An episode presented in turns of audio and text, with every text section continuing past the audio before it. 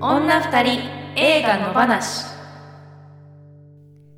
さあ始まりました女二人映画の話第122回三田村千春です宇宙魔王ですこの番組ではシンガーソングライターの私たち女2人が映画について野放しに語っていきます映画好きなあなたやこれから好きになるあなたも一緒に楽しくおしゃべりしましょうはいはいあ最近ね私困ってることがありまして、お何ですかあのパソコン MacBookPro 使ってるんですけどはいはいえっとロックを解除するうんで指紋でするじゃないですかまおちゃん同じですね、うパソコン、ね、一緒ですうんそうで指紋をね私は右手の、えっと、人さ人差し指で登録してあってはい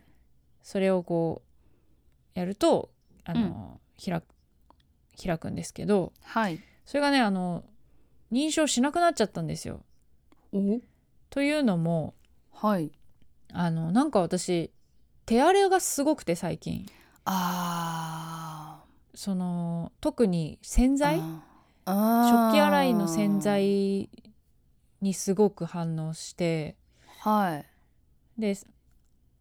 で、まあ、今は手袋して洗,、うん洗ってるんですけどそのすごい荒れた時はにいの、そのあれがまだ人差し指に残っててえー、それでなんかねその皮膚がちょっとこうなんていうの硬い感じにはいはいそこなっまでちゃってるそうあらのがなかなか治らなくてう、んで指紋認証しなくなっちゃったんですよ。ねえそこまでそんなことあるんだそうだからねう困ってうんそれで新たに中指の指紋を登録してああはいはいは中指はいで、うん今はロック解除してるんだけどはいはいでもなんか地味に嫌じゃんなんか人差し指でやりたいんだけど本当は、ええうんちょっと不便ですねそうんえー、っていうでも回回復するししてくれないと困りますうねうーんどうえすでもしるまあ皮皮膚が再生すれば、うん指紋がな変わるってことないですよね なんて言うんだろう指紋新たにって人差し指で、その今の状態で登録したらどうなるのかなね確かにそれはねやってない、ああねえなんかうん、その状態でまあ治ったらねまた変えなきゃいけないけどうん、やってみようかなうんまあそう不なの便だったらね、そうなの、うん、最近、うんそれタッチ ID ってやつじゃないですかはいはいはいですよね、うんでスマホは、まあ、最近はフェイス ID じゃないですかはいで私最近スマホも新しくしたんですよ、ああそうか、うん、でで今まで11を使ってたんですけど、うんえー、と iPhone 14じゃなくてあそう iPhone ので14じゃなくて最新機種じゃなくて あの13のちっちゃいやつにしてるんですねちっちゃいやつが良かったんで、うんうんまあ、13でいいやとえ思って、 SE みたいな やつねミニ13ミニっていうやつがあってミニか、うん、そうそれを使ってるんですけどそれねあのマスクでも開くようになったんですよねそのこれまで11、まあもうそうでしたもし かして私のは12だから、そっかもうじゃあ開かそうなだいっんだけどたんだあそうなんいやだいや違う違う開中にかなはい開まだかない開かないんだ。あと思うけど私がアップアップデートしてないのかなあーするといやでもそうできないと思のかな。いやえ、ねえ12多あ分で機きるの種かな機種による機種っていうか機械ごにめよんるでんきるじゃないかな。えできるんだあ。そうかあわかんないえアップデートしなくてなんかでももねできるはず、私は最初からなんか二種類だ買わって取ら買れ。ってたのが最初買ったのがあれでしょ、うん最近でしょ最近。で、うんなんか多分に二回やったのかな。あマスクありの二顔種マスとクありうん。へえでだからマスクありでもあ開くようになってて。それもね地味に不便なんだよね、あ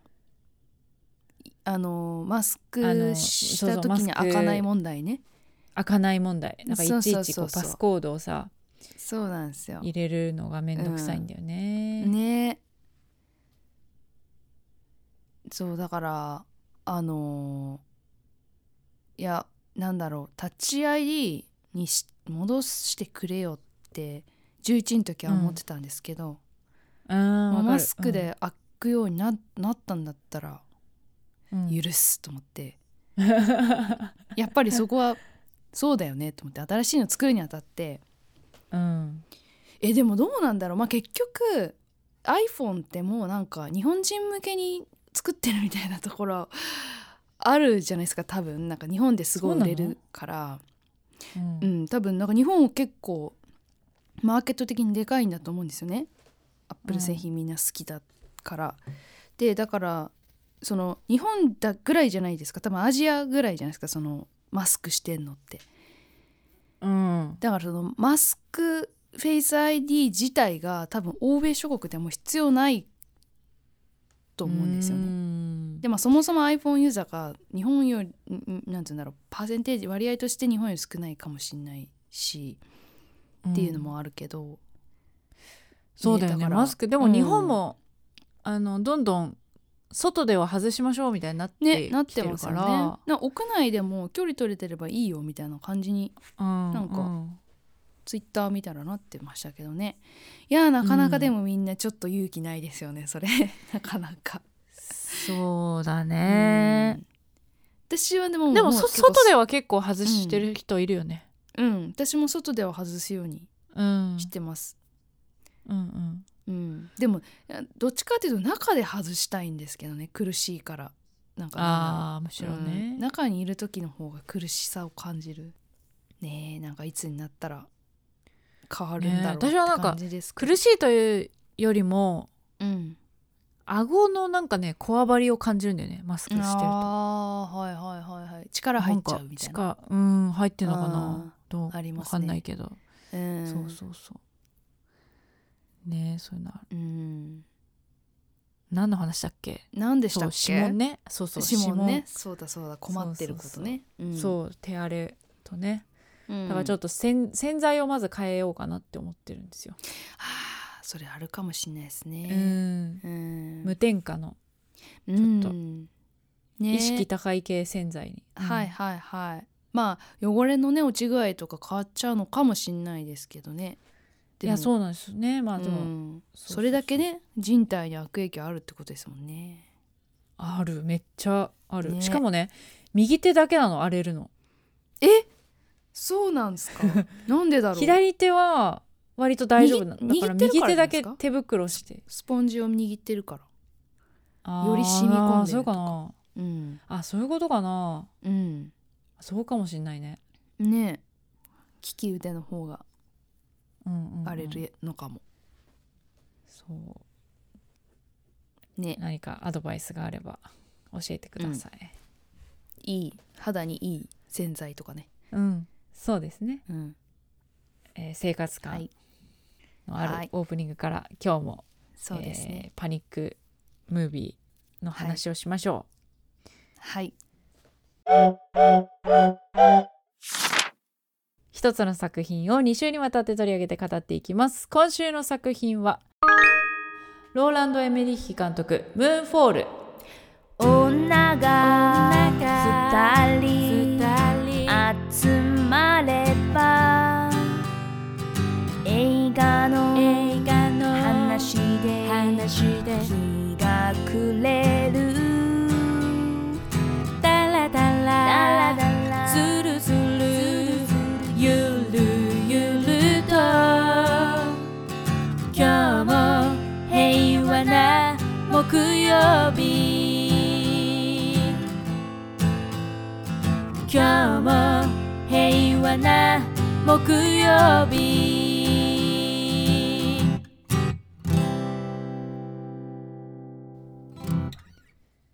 ということで今日は後編ですね、はい。えー先週は三田村さんまさかの推推しポイント1個だけっていう初めてじゃない初めてだと思初めての暴挙う、うん、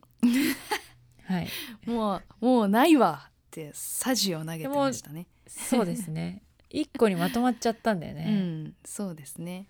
はい今日はねコーナーをやっていきましょう、えー新コーナーですはい。笑っちゃったところコーナー名コーナー名ちょっ 笑とっ適ちゃ当っでたすとけこどろ。あのーおそらくこの映画でしか使わないコーナだと思いますけれども そうですねはいーちょっと笑っちゃったシーン多かったよねっていうことでそちょっと笑っちゃったシーンについて喋っていこうというところですかね。うなんかまあコメディ要素をねまあ演出として入ってるところはまあ結構あ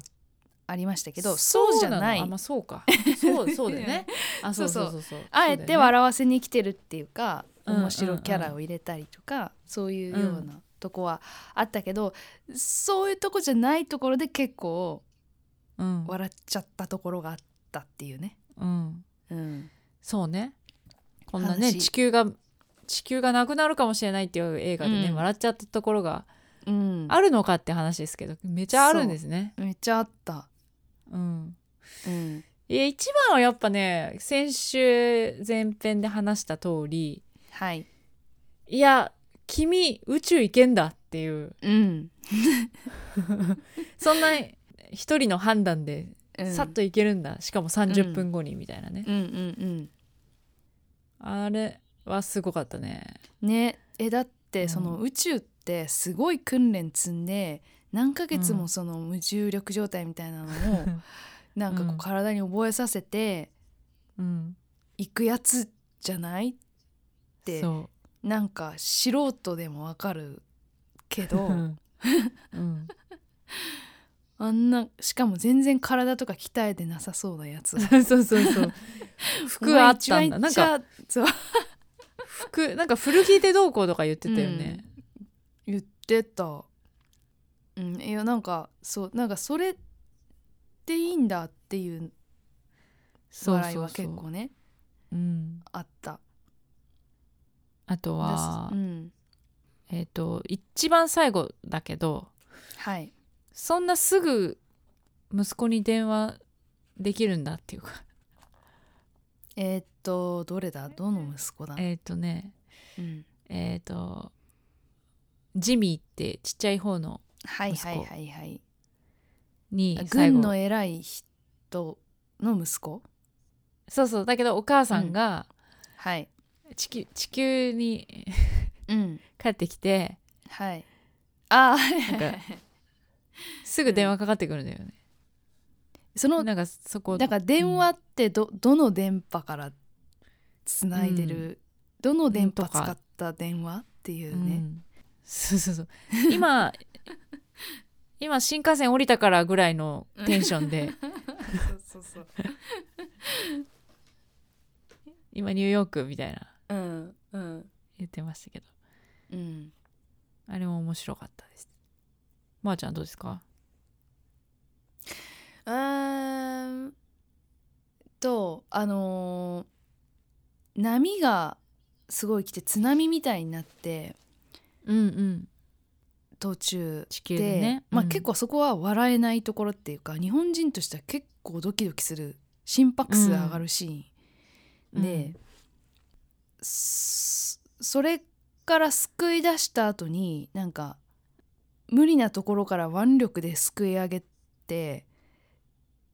で救い出した後の2人がなんか本当になんか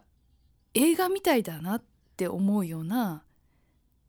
なんか「はあ助かった」みたいなことをしててあああのあれか建物の中でうんそうそうそうそあの水が来う、てうん、水が来て一、人おぼあの泳げ溺ないれっつってそうになってそうそうそう。うんうん、ででそ助れけをに助けに行ってで階段の上に引き上げてでで二 人して「はあ助かった!」っていうお芝居をしてるんですけど なんかもう映画みたいって思ってなんか映画みたいなことしばっかりな映画だなっていうのをすごい確かに、うん、 のんのんきっていうかねのんきなんか そうそうそうそういやそうなんかだからいや波来たらそんなんじゃないよっていうなんかあのレベル来たら、あの本当に建物崩壊倒壊レベルだからっていうのを、うん、まあなんかに日本人としてはすごい体で感じるけどなんかす、それはもうほんと笑えないとこなんだけどなんかその後のなんか「ああ助かった」って感じがなんかアメリカっぽいみたいな感じで、うんなんかちょっと笑っちゃったとこですかね。うんうん、あるねなんか、う私たちがイメージするハリウッド映画のおバカなところみたいなうんうんうんうんのがこう現れるシーンはちょこちょこあったかなっていう。あとその地う球んを救うみたいな、そういう大きなこととうんをなんかその仕事をするうん代わりにのじょ交換条件として主人公が出すのが、そんな小さいことでいい んだあのわかる、うんうんううんん、なんか地球がどうこう言ってる場合うにんそんな息子をうね、ん助けるとかそうですね。もうね災害が起きたらそんなところじゃないよっていう。うん、うん、なんかあのその父と子がなんか急に湿っぽい空気出し始めたりするとこもちょっと笑っちゃいましたけ どね、あーなんかそんなにいい関係性築けてるんだったらこれまでにすでに気づいてるでしょっていうそう、ね、うんうん息子がこう飛行に走るみたいなうん、ことなんだとしたらもっと最初険悪な感じの方がいいんじゃないって思って、うんうんだんだんこう回復していくっていう修復していくっていう本が良かったんじゃないと思うんだけどなんかうん割と、まあ、最初ちょっと喧嘩するみたいなことあるけどうん割とすぐお父さんかっこいいモードになるっていうか。うん、うん、そのさお父さんが NASA みたいなとこで あはいはい 働いてるのをなんか近くでなんか、トラックの上に座って 息子がなんか見てるみたいなあれ、うんな何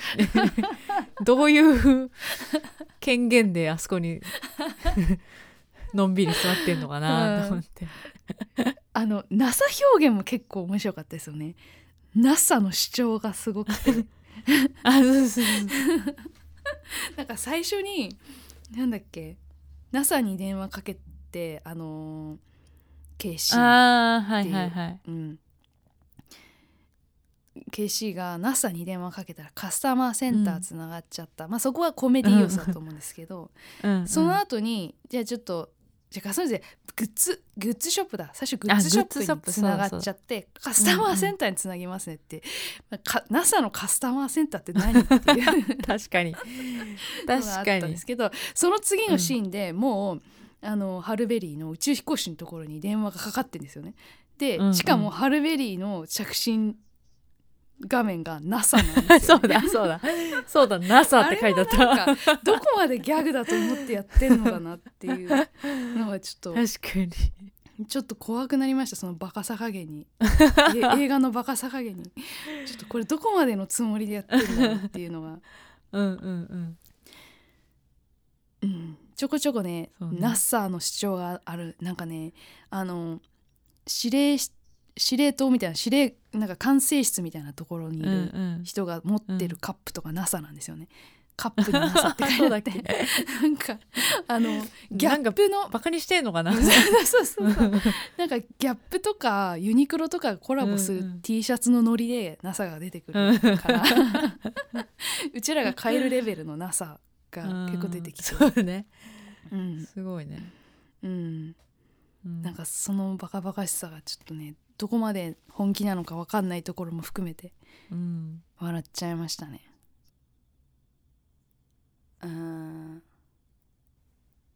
えっとだから最初に息子がなんかこう事故を起こして、事故だったかまなあんかで事件起こして事件を起こして、うんで裁判するじゃないですかはいはいはいでなんかその後になんか裁判長に直談判い行ってなんかあいくらあればいいんだとか言って聞聞くあうんうんお父さんがね、そうう、んえ裁判長とかってそんな簡単に接触できんの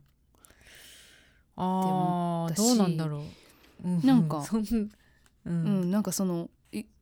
よくわかんないけど金の交渉してるのとかもただの頭悪い人みたいな感 じにに見えてきちゃうから、うん何も知ら ないのかこの人はっていうね元宇宙飛行士、そう元宇宙飛行士にしては軽率な行動が多すぎる、うん、うん、元宇宙宇宙飛行士なのに家賃も払えてないっていう、 そそううそうそうそもうちょっとあるだろ仕事う、って思うよね、うんねいやうんなんかもうそこはなんかこうなんか妙に納得しちゃうっていうか全体のトーンがそういう感じだから、まあそうね、うんその世界の中のうん、そうそ常うそう識にうん、なっちゃうよね。うんああとはいはい。アマゾンプライムの映画ですけどなんかうん。なんだろう中国資本とか入ってんのかなとか思うぐらいなんかこううん。中国っていう存在の入り込み方がちょっと不思議だったっていうか、ああそうだっけ。うん、なんかこの宇宙船どうすんだっていう話になった時に宇宙船っていうのもあれですけど飛ばすやつどうするってなった時にうん。中国があ用あ意す中るわっ国。てなったりとかあとは、うんあ明日届くとか言ってたよね。 そんなあしそう明日届そくんもなねすぐ来る。どそんなうやってすぐ来る運んんだだ。ら明日届くことになんだっていう、っていうか、うんそのものが届く普通なんか部品バラバラにして組み立てたりするんじゃないのって思うんだけど、あんなでかいものを 明日届くわって笑いましたねあそこうんもね。すごいね。うん。うん、でだからあとは留学生が中国人の子でああ。であななんんかかあの子もうん意味深になんか。ねえなんかそうだからあれこれってレズビアンってことかなとか最初思ったんですけどなんかそういうシーンで。でもなかったから。うんうん。うん単にこうベビーシッター兼下宿させてあげてる子みたいな感じで、うん中国人の子なのかなって思っねてなんかいうんうんなんかその意人味深種的にな出てきた多様性を表現してるつもりなのか、まあでもなんかそのちょこちょこ中国っていうワードが他の国のうんうん名前は出てこないのに中国って名前だけはちょこちょこ出てくるんで、うんなんか関わってんのかなっていうそのなんだろうんう、うん、出資的ななんかあんのかなとかああどうなんでしょねでも劇場公開系だったらそういうこともあると思うけどアマゾンが作ってるんだったらううんなんかそれも変かと思って確かにうんそこもちょっと不思議なところでしたけどねまあそんなあたりそんな感じですすかねはい、まあ多分ね細かいことを思い出すとたくさんあるんですけど、まあでもそういうのもうん、うんね力ずくで持っていいこうとするその心意気がなんかすごいなと、そうですねうんあと、なんかその謎解き的なところでへえそういう展開になるんだってちょっとそこは驚いたっていうかよく考えたねって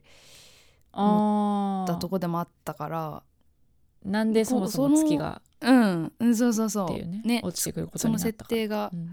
うん面白い、いなって思ったから、なんかその辺は、まあ裏の話の方がいいのか裏なでねと、そうですねん思います。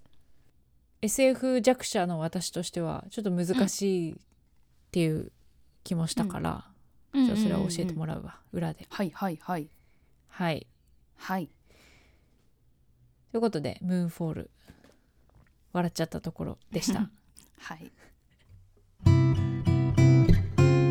今夜朝まで映画もいいよね二人の話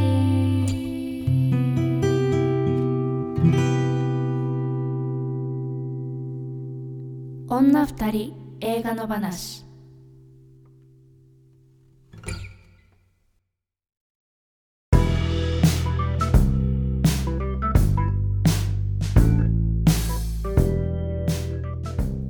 まあでもたまにはこういう肩の力を抜いて、ねうん、え逆になんか最近は珍しいタイプのそう映画ね、だな、なんかあの「ドントルックアップ」とかううんもうまあ似たような話かなと思ったけど全然テイスト違ううんじゃないですかだからちょっと懐かしさを感じるぐらいの、うんうん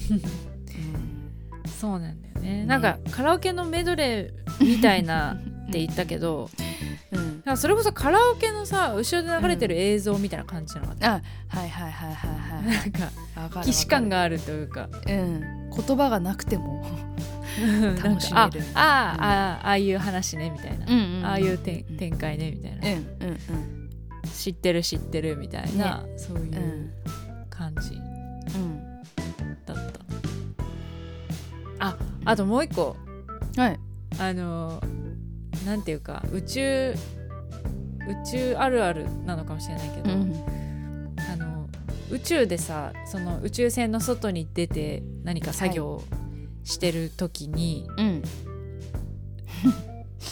雑雑談みんなするよねああはいはいはいはいはいあどうでもいいいい話なんか確かになんかあれ楽しそう何ななんだろうねの、うんなんかこう楽観的な雰囲気出すんですねなんかこ、あそうそうそうそうそうう、うんなんかでそっから何か起こるみたいなね、そっからうん、何かそうあれなんだみたいなああるよねある大体あるよね大体あるいやだからねあそこで差をつけるって結構難しいなって宇宙もあんー SF もんとかってうんうんあーなんかやっぱ風景一緒だし宇宙でやることなんて限られてるから、うんあね大体音あそ楽こ聴いてるよねみんな、うんねそうそうだったりとかしてるしあのゼログラビティとかも そうだったようね、んうんねなんかみんな展開とビジュアルが似ちゃうのはうん、物語が始まる前はし滑り出す前はやっぱしょうがないのかなっていうねうそんうなのかな、というちょっと思い出したはい、話うん、はいはい良いですかはいはい、えー次回はですね劇場公開作品に戻りましてはい次回10月27日そして11月3日に配信する、えー作品はパブロ・ラライン監督スペンサー・ダイアナの決意これあんまり知らないんですがはいこれは何じ事実に基づいたあれなのかなでしょうねダイアナの話をねやるということはそうだねよねうん、クリステン・スチュワートがやってやっててうんこの番組だとあーハピハピエストホリデーだっけああに出てましたね すごいそっくりでダイアナにうんうんうん第94回アカデミー賞で主演女優賞に初ノミネートを果たした電気そうドなラんマだうーんだってへえ楽しみはい、これ10月14公開なので、はいぜひ見ていただいて、えーメール送ってください。はいこの番組ではあなたからの感想やご意見をお待ちしています。この作品を扱ってほしいなどのリクエストも大歓迎ですし、過去回の感想はいつでもお気軽に送ってください。メールを採用させていただいた方には二人のお話ステッカーをお送りします。住所と本名も忘れずにお願いします。メールアドレスは二人の話 gmail.com です。この番組はポッドキャストと YouTube で聞けますお好きな聞き方でどうぞ YouTube の方はコメントやチャンネル登録グッドボタンをお願いしますそして Twitter、Instagram をやっておりますフォローお願いします感想やご意見は「ハッシュタグ二人の話」をつけてぜひどしどしつぶやいてくださいそしてこの本編と合わせてさらに喋り足りないことを女二人映画裏の話として喋っていますこちらは女二人映画裏の話のノートにて温泉配信中で一つ100円で購入していただくと聞くことができます今週は、えー、とムーンフォールのネタバレありのさらに野放しなトークですので、ぜひ聞いてみてくださいはい、じゃあまおちゃん、はいお知らせお願いします。はいえー、っと宇宙マーはですね10月26日に名古屋でライブがありますので遊びに来てくださいうん、はいえー三田村千春は、えー、11月23日に、えー東京そして12月11日に地元岐阜で、えー再開再開というライブ活動再開のライブをします、えー東京の方がバンド岐阜の方が弾き語りでやりますのでぜひ見てほしいなと思います東京の方は配信もやりますので、えーぜひ見てください来週も木曜夜8時に配信ですぜひ聞いてくださいここまでのお相手は三田村千春と宇宙魔王でしたさようなさらよなら